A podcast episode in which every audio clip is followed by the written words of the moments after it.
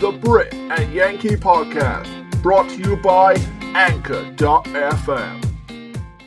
Hello everybody and welcome to the Brit and Yankee Podcast. I am the Brit and this is Feel Good Story of the Day. We're going to try and do these as often as we can. I was going to aim for every single day of the week, but I cannot find a feel good story every day of the week because I just don't I don't know of a good place or source to find them, if I'm honest.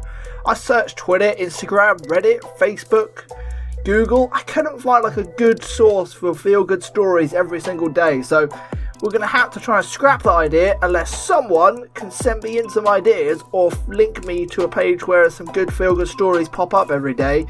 Otherwise, it's going to be every other day or every few days.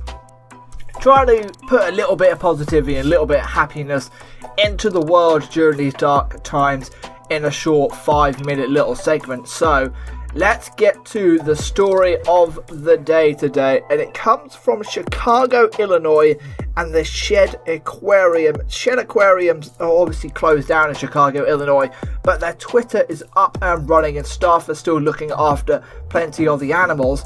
And you get to follow along with the story of Wellington the penguin, as he has been allowed out of his uh, pen and he has been able to walk around the aquarium visiting all the other animals, looking at them through the viewing glass just like the human.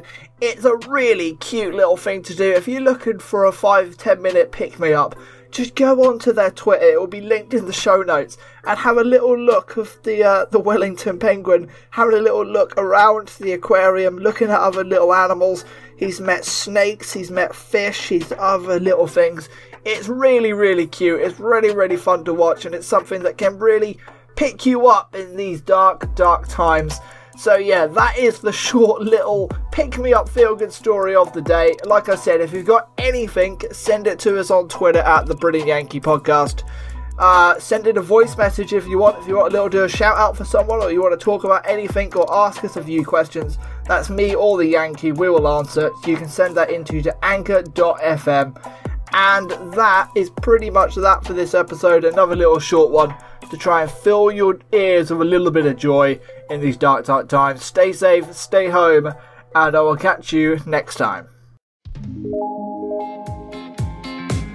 The Brit and Yankee Podcast, brought to you by anchor dot f m.